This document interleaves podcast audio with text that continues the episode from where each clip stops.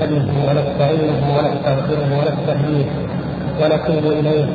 ونعوذ بالله من شرور أنفسنا ومن سيئات أعمالنا. من يهد الله فلا مضل له ومن يضلل فلا هادي له. وأشهد أن لا إله إلا الله وحده لا شريك له. وأشهد أن محمدا عبده ورسوله. اللهم صل وسلم وبارك على عبدك ورسولك محمد وعلى آله وصحبه أجمعين. اللهم علمنا ما ينفعنا وانفعنا بما علمتنا إنك أنت العليم الحكيم. وبعد أيها الإخوة الكرام فكنا الأسبوع الماضي قد أكملنا شرح الوجوه الدالة على علو الله تبارك وتعالى والمتضمنة بادله كثيرة تحتها. انتهينا إلى آخرها وهو الدليل الثامن عشر. انتهينا من الدليل الثامن عشر ونبدأ إن شاء الله اليوم في كلام السلف الذين جعلهم الشارح رحمه الله جعل كلام السلف أيضا من الأدلة بعد أن أورد الأدلة النقلية النصية.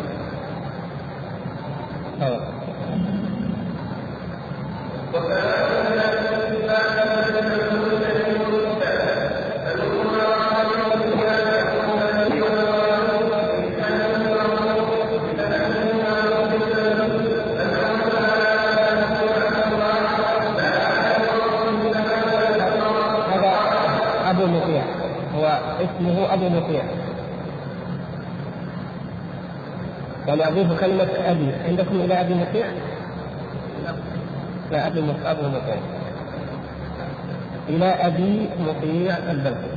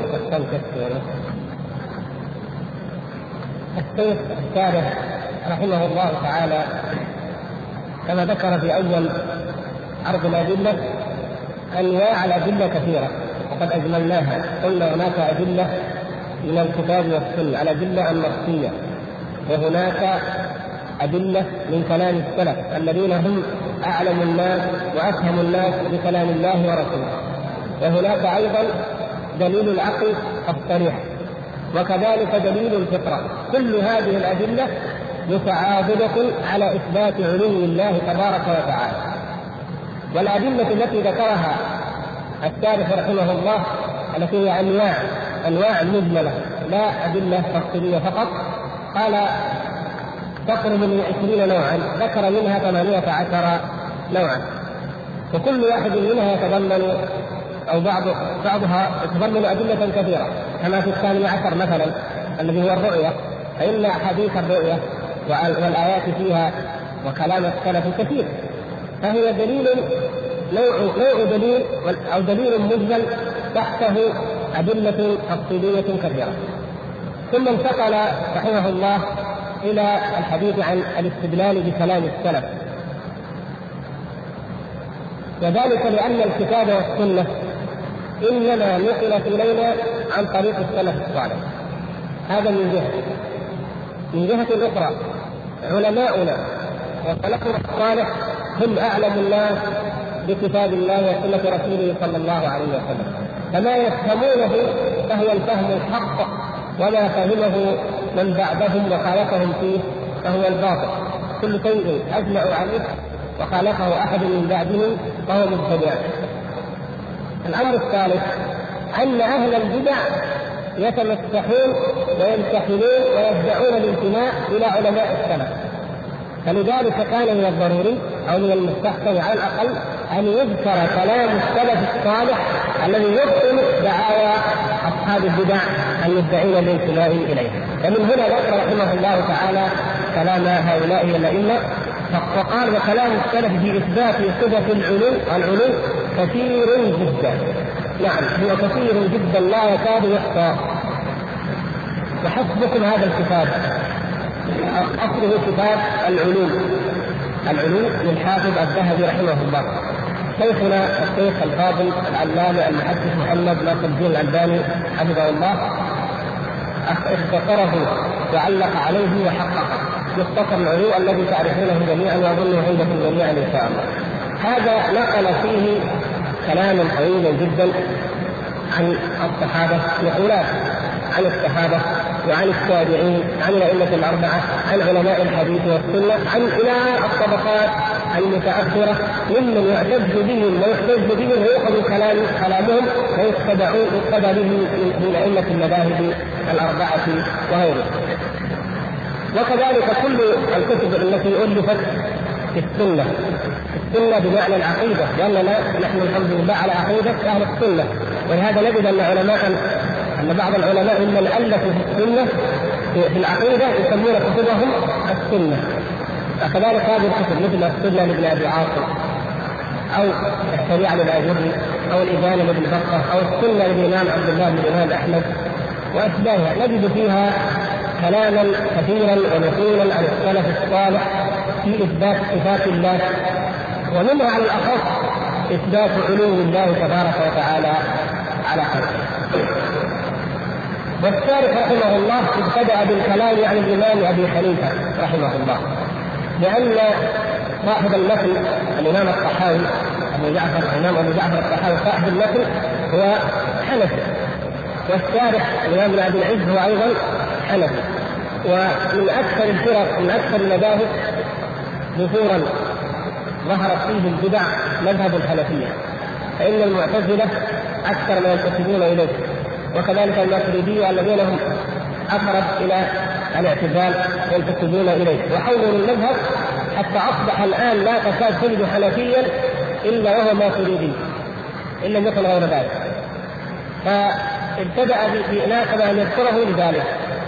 قال فمنه ما روى شيخ الإسلام أبو إسماعيل الأنصاري في كتابه الفاروق وهذا أبو إسماعيل الأنصاري هو أيضا الهروي من هراه الهروي صاحب كتاب منازل منازل السائرين الذي شرحه ابن القيم رحمه الله في كتاب مدارس السائرين. وهو الذي عليه المآخذ المآخذ على منازل السائرين.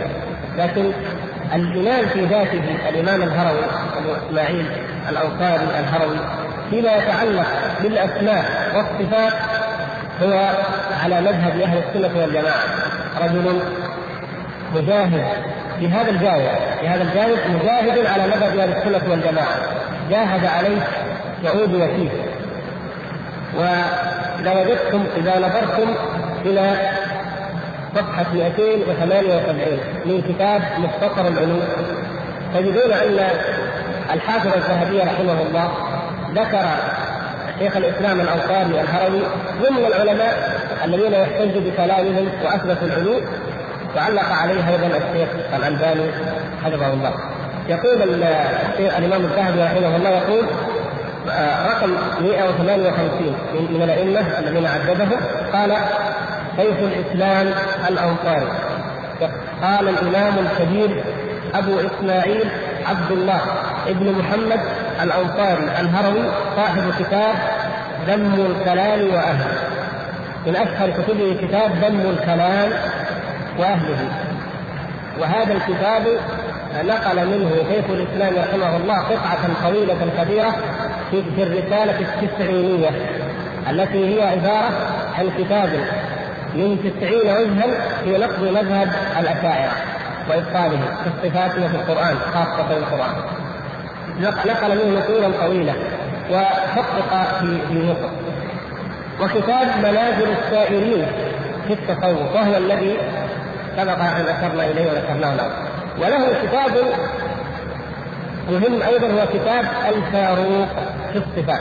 الفاروق في صفات الله سبحانه وتعالى. الذي ذكره صاحب الشيخ هنا الشارع. قال في كتاب الصفات له تعلق الشيخ ناصر يقول هو كتابه المعروف بالفاروق. يعني كتابه الفاروق موضوعه في ماذا؟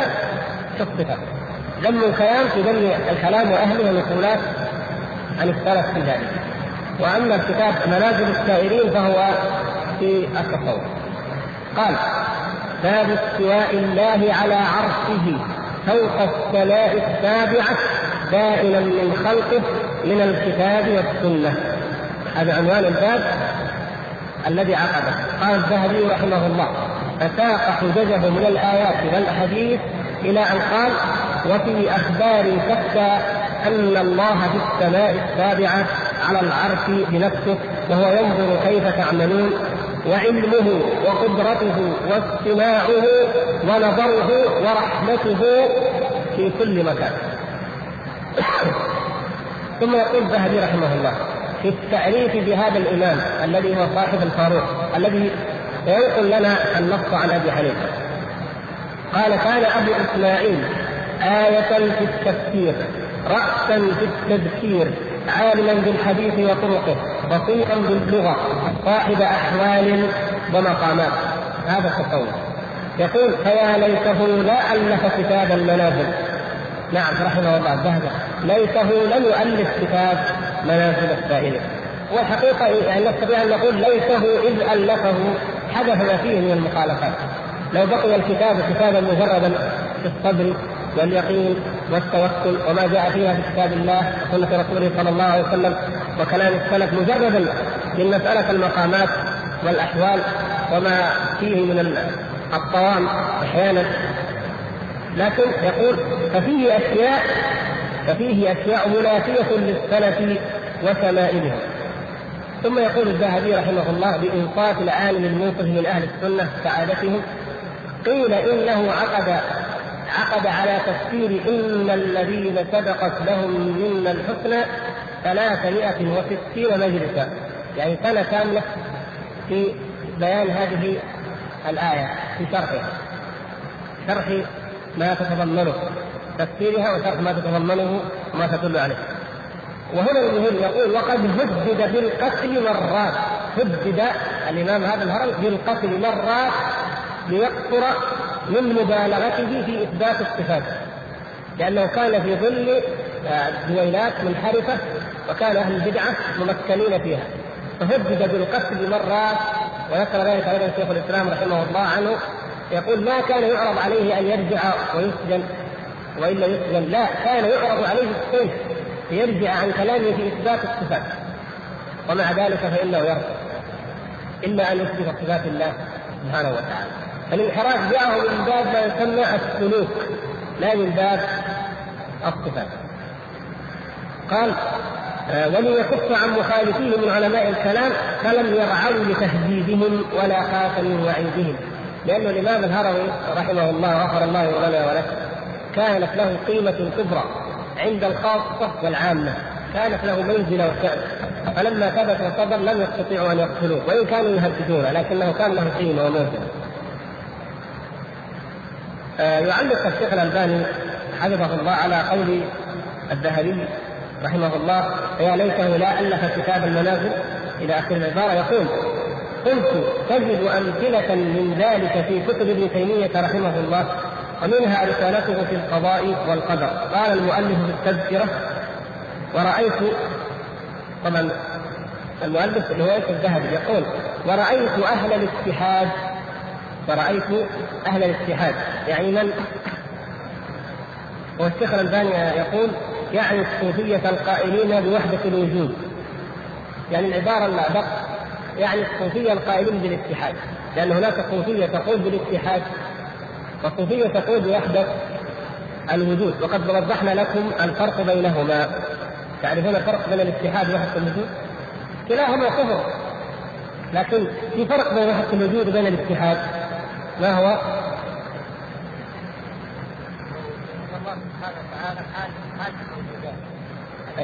طيب هذا وحدة الوجود والاتحاد أو الحلول. هو الفرق تفضل. والوحدة الوجود. يعني تفضل.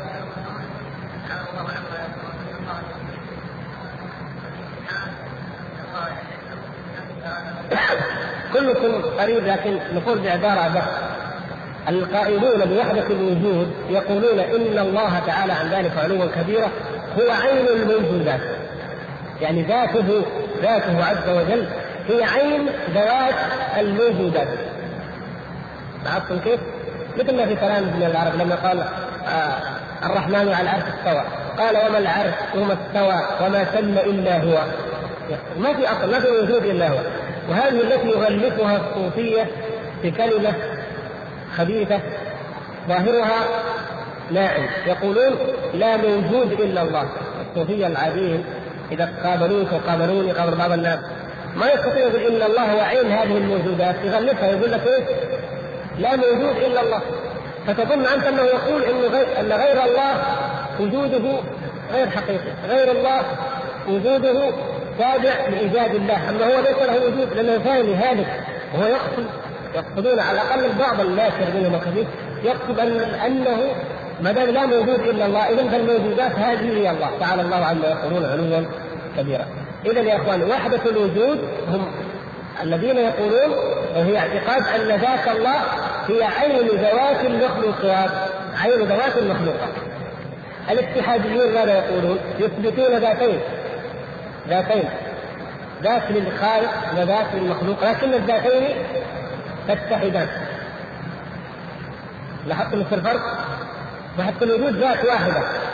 هي هذه التي ترى أمامك. البحر والشجر والجبال هذه تعالى الله عن ذلك هي الله. يعني هذه كما قال شيخ الإسلام رحمه الله يعني المشركون عبدوا حجرا عبدوا شجرة عبدوا جاء أهل وحده الوجود فقالوا نعبد الكل.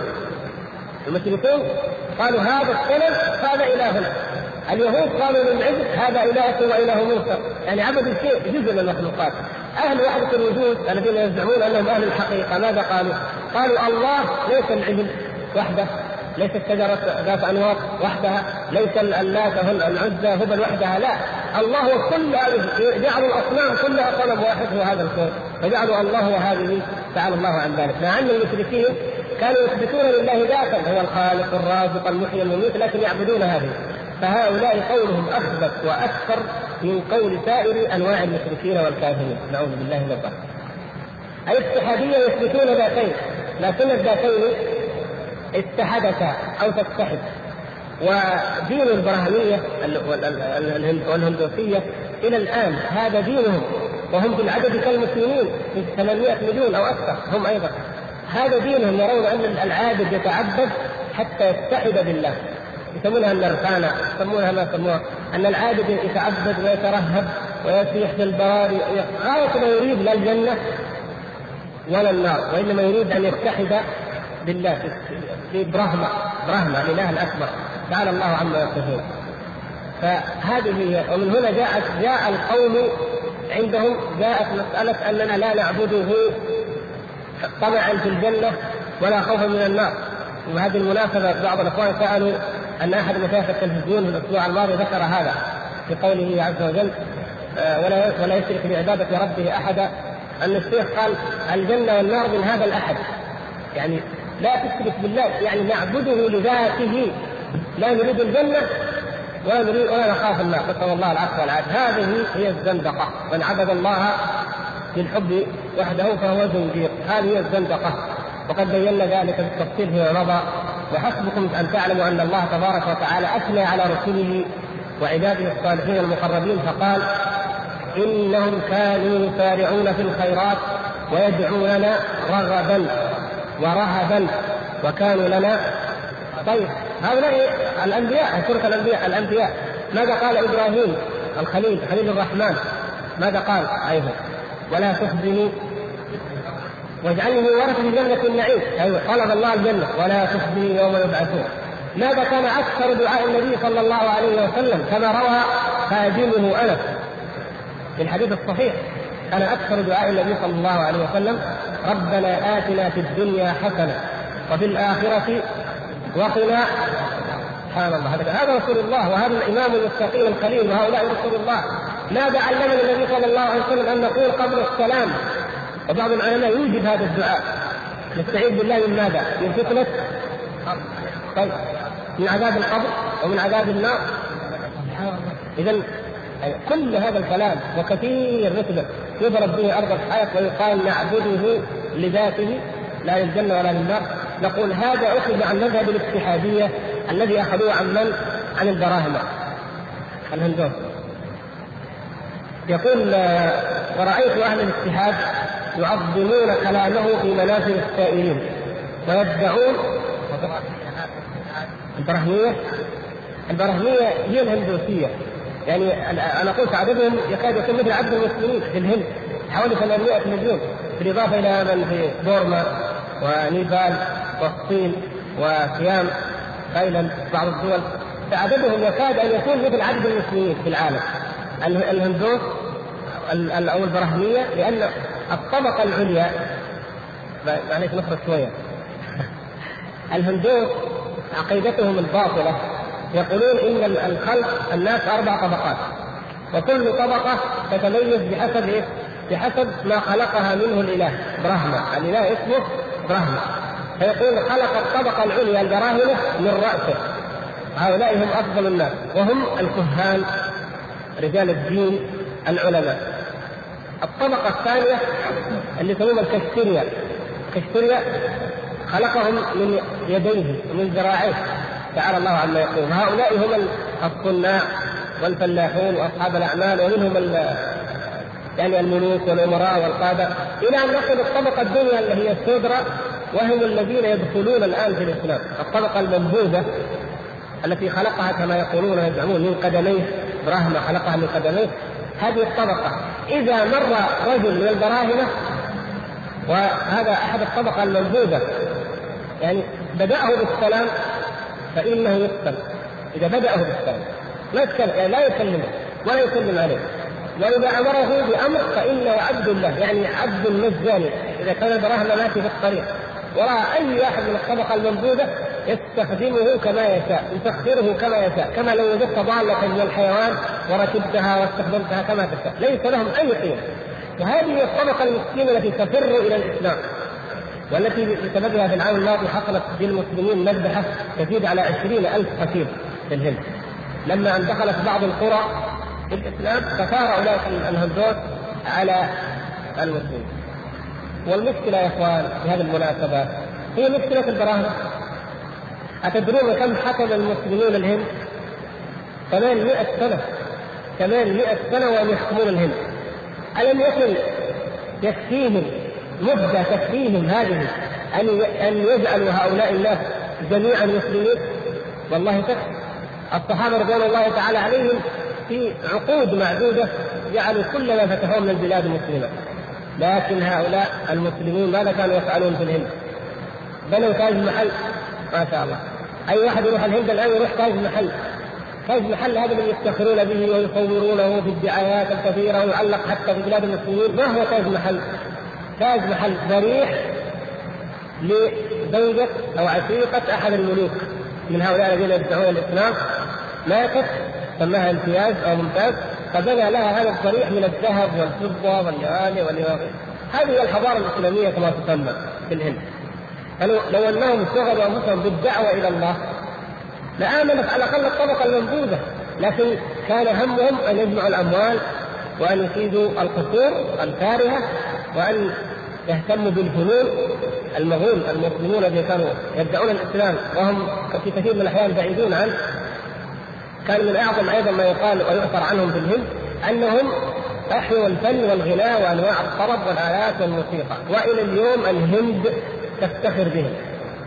إلى الآن الهند تفتخر لأنه خرج منها المطربون والفنانون ومن اسمائهم لما تقراها بداية اسلاميه وعند عند السلطان فلان أكبر والا فلان ما عدا السلطان بيت الذي كان فيه علم وعبادة وهو الذي جمعت له الفتاوى الهندية المعروفة الآن على مذهب المذهب الحنفي. هذا أمثلهم طريقة.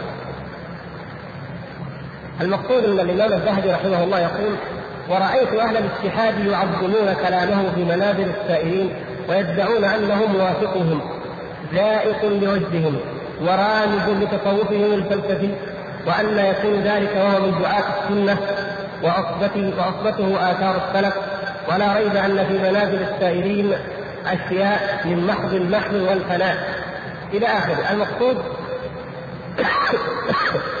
أن الكتاب عليه مآخذ ومن أعظم المآخذ على كتاب منازل السائلين الأبيات التي أوردها ما وحد الواحد من واحد إلا وفي توحيده لاحد توحيده إياه توحيده وكل من وحده جاحد هذه من أسمع الأمور التي ذكرها وقد علق عليها الإمام ابن القيم رحمه الله تعليقا جيدا. وإن كان في بعض المواضع لم يكن تعليقه بالقوة التي يعني كان ينبغي رضي الله وغفر لهما ولنا جميعا.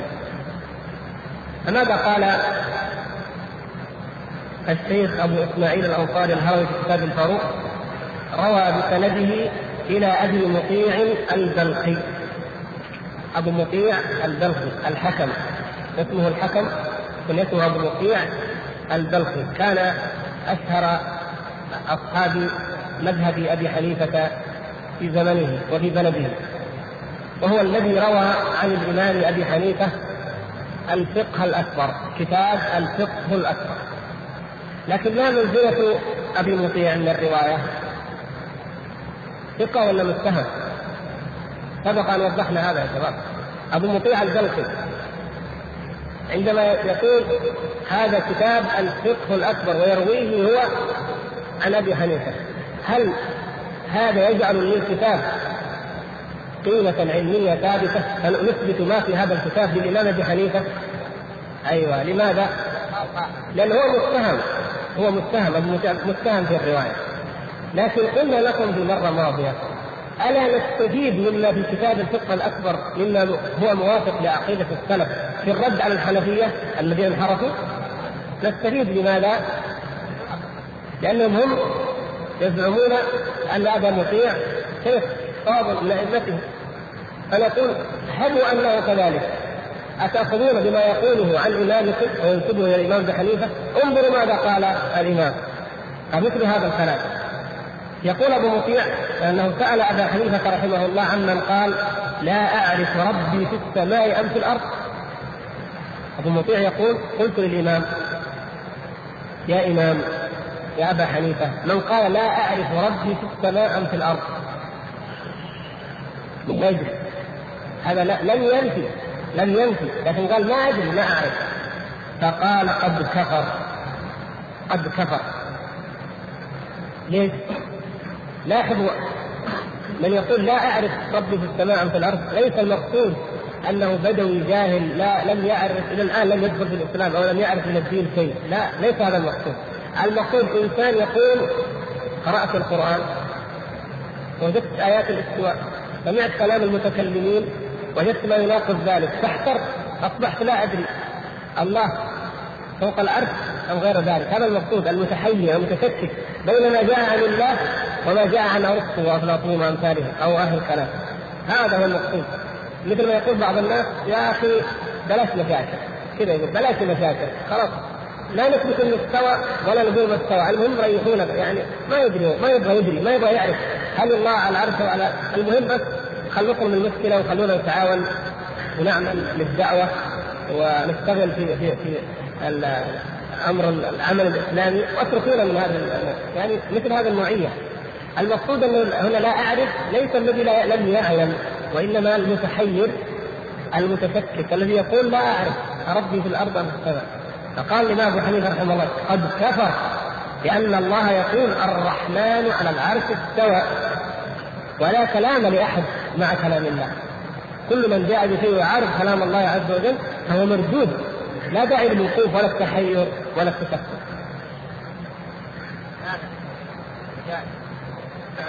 نترك من هذا نفهم أن المتحير المتفكر الذي يعارض كلام الله لكلام أحد كائنا من كان أنه لا ليس على الصواب لا يقبل منه ذلك بل هو مخطئ ضال أو قد يكون كافرا.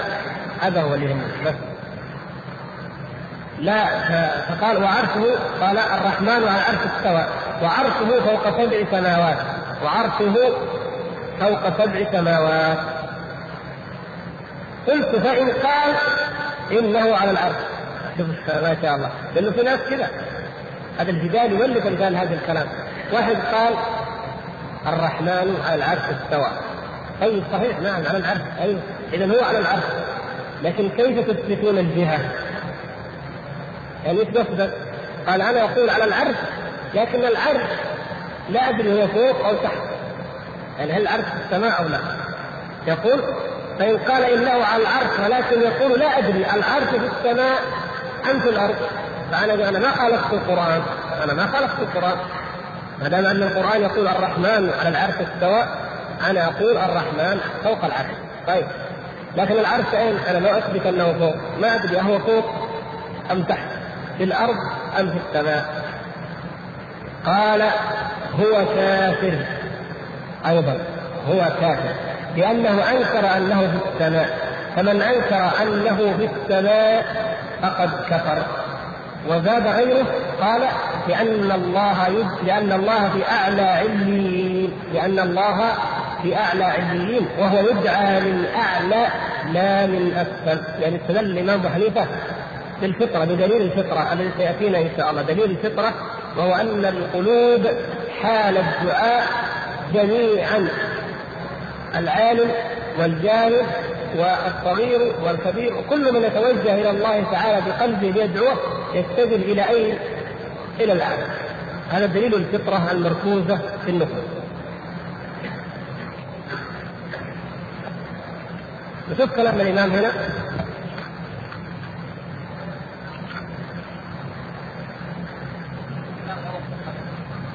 أي كلام؟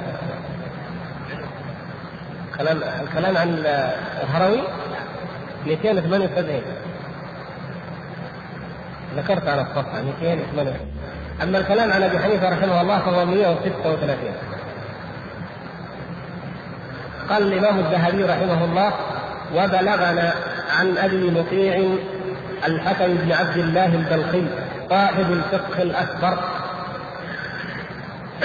صاحب الفقه الأكبر قال سألت أبا حنيفة عمن يقول لا أعرف ربي في السماء أو في الأرض. فقال قد كفر لأن الله تعالى يقول الرحمن على العرش استوى وعرشه فوق سماواته فقلت إنه يقول أقول على العرش استوى ولكن قال لا يدري العرش في السماء أو في الأرض.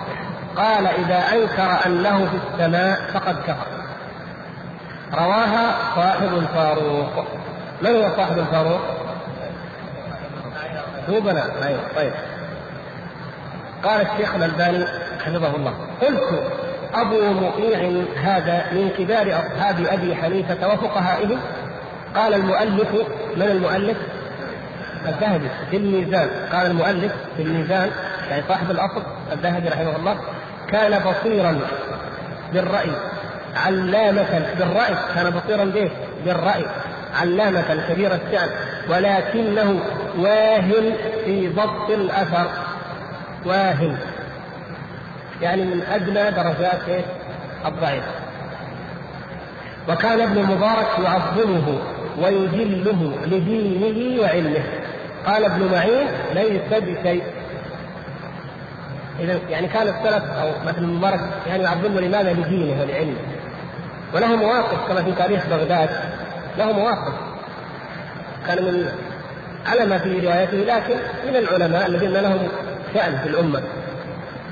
فتولى أحد أو أحد الخلفاء عقد بولاية العهد لابنه وكتب بذلك إلى إلى جميع الأمصار ومنها إلى حيث كان يقيم في بلاد فارس أبو مطيع. فقرأت على المنازل. قرئ إعلان ولاية العهد على المنبر.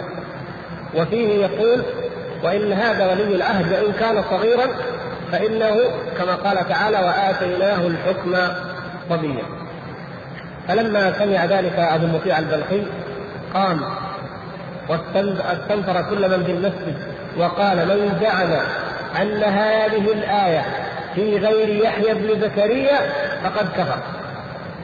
ومذهب الحنفية متشدد في هذه المسائل. في في مسألة التفسير من اشد المذاهب مذهب الإمام أبي حنيفة رحمه الله. حتى إنهم يقولون إذا قال الرجل مصيحف أو مسيد يقصد مصحفا صغيرا أو وزنا صغيرا يكفر لأن التصوير فيه تحقير فالذي يحقر المصحف أو المسجد يكفر. يعني كلام لهم كلام في هذا الشأن. ومن ذلك أنهم قالوا من الحنفية أنك إذا اردت أن تنادي واحد اسمه يحيى. فقلت يا يحيى أعطيته كتاب قلت يا يحيى خذ الكتاب بقوة. فيقول هذا كفر هذا كفر وهذا معروف في مذهب الحنفية. ولهذا يا إخوان الشيخ محمد بن عبد الوهاب رحمه الله وتلاميذه أئمة الدعوة احتجوا بأمثال هذا على من يقول إنكم أنتم الوهابية تكفرون المسلمين. فقال هذه كتب المذاهب الأربعة وكتب الحنفية بالذات تكفر بأشياء دون ما نحن فيه. بكثير. فكيف إذا قلنا إنه يكفر من استغاث بغير الله ودعاه وتضرع إليه وسجد له وطاف بقدره هذا يكفر؟ قلتم لا. وأنتم في كتبكم يكفر إذا قال مصيحف أو مسيجد أو قرأ آية من القرآن وخاطب بها شخصا آخر. ومن ذلك هذا فقيههم الكبير هذا أبو مطيع البلخي عندما قال للخليفة من قال أو من زعم أن هذه الآية وآتيناه الحكم الطبية في غير يحيى بن زكريا فقد كفر. أقول يعني لعل ابن مبارك رحمه الله وأمثاله يجلونه لمثل هذا وهم مع ذلك لا يأخذون عنه كونه من أهل الرأي فالرأي مذموم لا سيما في عصره ليس مجرد الاجتهاد بل أصبح منهجا مذموما وكذلك كونه ضعيفا بل واهيا بل متهم في الحقيقة. قلت وفي قول المؤلف يقول الشيخ ناصر وفي قول المؤلف صاحب الفقه الأكبر إشارة قوية إلى أن كتاب الفقه الأكبر ليس للإمام أبي حنيفة رحمه الله تعالى. خلافا لما هو المشهور عند الحنفية وقد طبع عدة طبعات منسوبا إليه ومشروحا من غير واحد من الحنفية. منهم أبو منصور الماتريدي المصيبة دخلت مذهب الحنفية من الماتريدي كما دخلت مذهب الشافعية من الأشاعرة. من الباقلاني ومن بعده. وكل منهم يضيف لكن الماتريدي من أصله أتى المذهب بعيد كل البعد عن مذهب أبي حنيفة والسلف. قال ومنهم منهم أبو منصور الماتريدي الذي ينتمي إليه أكثر الحنفية في العقيدة. وجمهورهم فيها من المؤولة. فترى أبا منصور هذا قد تأول قول أبي حنيفة المذكور في الكتاب وفي الفقه الأكبر تاويلا يعود إلى إفساد كلام أبي حنيفة وإخراجه عن جماعة السلف في عدم التأويل. سبحان الله. دائما أهل البدع كده. لم يكتفوا بان اولوا كلام الله وكلام رسوله صلى الله عليه وسلم. جاءوا إلى كلام أئمتهم الذين يعظمونهم في الفقه وفي الرأي أحيانا يعظمون كلامهم وان خالف النص الصحيح فلما أتوا إلى كلامهم في العقيدة لم يأخذوه ولم يعظموه بل أولوه انظروا كيف هذا التخبط والتناقض يقول كيف أول الماتريدي الكلام؟ الإمام أبو حنيفة يقول من قال لا أعرف ربي في السماء أم في الأرض ما حكمه؟ يعني أبو مطيع البلخي يقول لأبي حنيفة رضي الله عنه من قال لا أعرف ربي في السماء ام في الأرض. قال ابو حنيفة قد كفر الماتريدي وقف عند هذه الكلمة قد كفر وقال لأنه بهذا القول يوهم أن يكون له مكان. كيف وقف عند فقد كفر قال يكفر لأنه يوهم يعني شاكك أن لله مكان. هذا كفر. لأنه يوهم ان يكون لله مكان فكان مشركا ومن اعتقد أن لله مكان كان مشرك سبحان الله. طب كلام الشيخ اذا كلام الشيخ. قال فقد كفر لأن الله يقول الرحمن على العرش استوى. لا وقف. كما قلنا لكم فيما فعل شراح الرسالة رسالة ابن أبي زيد القيروان. وهو على عرشه المجيد بذاته. قالوا وهو على عرشه. قس. يبقى فطر جديد المجيد بذاته. ليس المجيد بذاته. قالوا الله تعالى مجيد بذاته. طيب عليم بذاته. حكيم بذاته. لها معنى؟ لا لا. الله عليم خلاص. الله عليم بذاته. الله مجيد بذاته. لكن حتى يجعل بذاته مسؤولة ويجعل المجيد اسم من أسمائه وليس صفه للعرش. حتى لا يقول إن ابن أبي زيد الذي هو مالك الصغير يثبت أن الله فوق العرش بذاته. طيب وبعدين؟ وهو في كل مكان بعلمه عنده كلام كل الناس تفهمه لا. الإمام ابن أبي زيد ليس من المجسمه ولا من المشبهة وهو كلامه لابد أن يفصل هكذا ويعتبط اعتباطا. وكذلك الماتريدي فصل واعتبط كلام الإمام. فقد كفر قال لأنه يوهم أن يثبت يثبت لله مكان. ونسي ما بعد ذلك. نسأل الله العفو والعافية.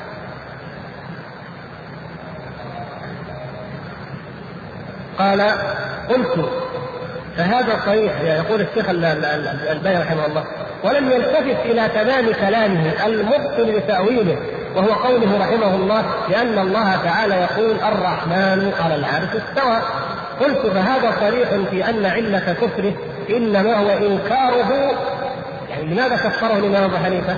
علة كفره إنما هو إنكاره لما دلت هذه الآية صراحة من استعلائه سبحانه على عرشه لا لأنه يوهم أن له تعالى مكانا سبحانه وتعالى عن ذلك. يقول الشيخ الألباني ولما ذكر ولما ذكرنا عفوا ولما ذكرنا قال شارح الطحاوية هذا الذي هو هنا قال شارح الطحاوية رحمه الله تعالى بعد أن ذكر رواية أبي مطيع البلخي قال ولا يلتفت إلى من أنكر ذلك. ثم ذكر القصة ذكر نفس الكلام الذي هنا وآخره القصة استفادة بشر المريسي التي الذي فعلها. الذي استتابه هو من؟ هو الإمام أبو يوسف أبو يوسف تلميذ الإمام أبي حنيفة. وقالوا هذه القصة مشهورة وستأتي وسوف نقرأها إن شاء الله تعالى هنا. يقول وفيها دلالة على أن أصحاب أبي حنيفة الأول كانوا مع السلف في الإيمان بعلوه تعالى على خلقه. وذلك مما يعطي بعض القوة لهذه الروايات المروية عن الإمام أبي حنيفة. ومن ذلك تصريح الإمام أبي جعفر الطحاوي الحنفي في عقيدته بأن الله في عقيدته التي هي هذه بأن الله تعالى مستغن عن العرش وما دونه محيط بكل شيء وفوقه. وهذه الجملة هي الفقرة التي نحن ما زلنا في شرحها والحمد لله ونسأل الله أن يعيننا على إكمالها. طيب. قبل أن ننتقل عن الإمام أبي حنيفة، هل هناك ائمه غير الإمام أبي حنيفة؟ لهم كلام في هذا؟ نعم. كلام كثير منه كما ذكرنا ما في هذا الكتاب. في كتاب العلوم ومن ذلك كلام الإمام المحدث الثقة العلامة المجاهد عبد الله بن المبارك رضي الله تعالى عنه. قال الإمام الذهبي رحمه الله صح عن علي بن الحسن بن شقيق قال قلت لعبد الله بن المبارك كيف نعرف ربنا عز وجل؟ كيف نعرف ربنا عز وجل؟ قال في السماء السابعة على عرشه. في بمعنى فوق قد بينا ذلك. فوق فوق السماء السابعة على عرشه. ولا نقول كما تقول الجهمية إنه ها هنا في الأرض. ولا نقول كما تقول الجهمية إنه ها هنا في الأرض. انظروا إلى هذا الكلام. يعني من يقول إن الله تعالى في كل مكان فهو على مذهب من؟ الجهمية. أخي على طريق الحق هنا منتصف الشريف. وهنا رواية. في رواية لإسحاق بن راهويه عن ابن مبارك زيادة دائم من خلقه هو على السماء السابعة على عرشه دائم من خلقه زيادة للتأكيد والإيضاح دائم من خلقه يكون أبلغ وأقطع في من يقول بأنه في كل مكان.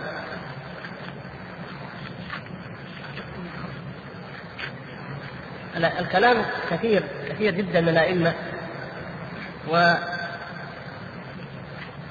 مما أيضا يعجبكم في كتاب مختصر العلوم وغيره أنه أورد لأئمة اللغة أورد لأئمة الأربعة أورد لأئمة الحديث. فلن يبقى من من خيار إلا أن يختار الإنسان. إما سفينة نوح. وهي السنة. الآن السنة التي تعصم من الغرق بإذن الله عز وجل. سفينة نوح.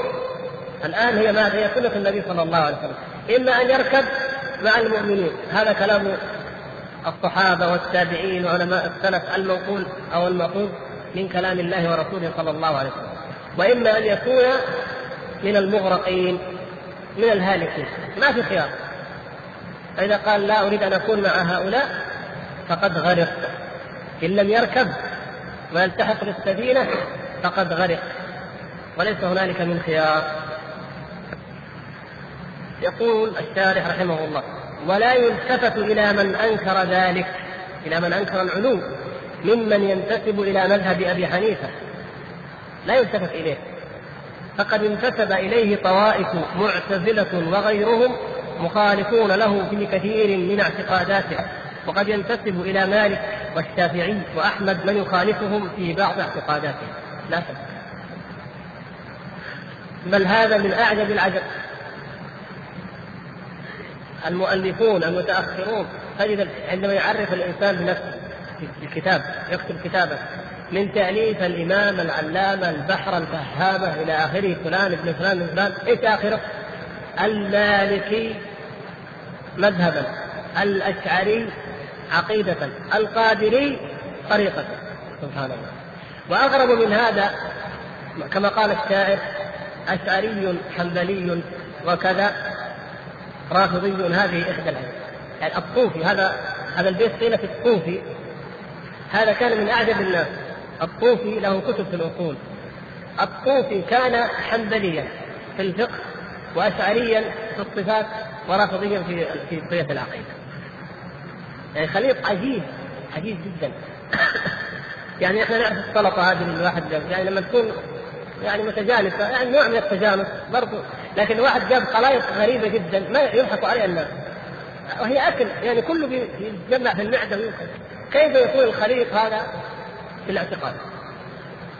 لأنه أصل الصوف هو من من الطف طوف أو الطف هي اسم كربلاء.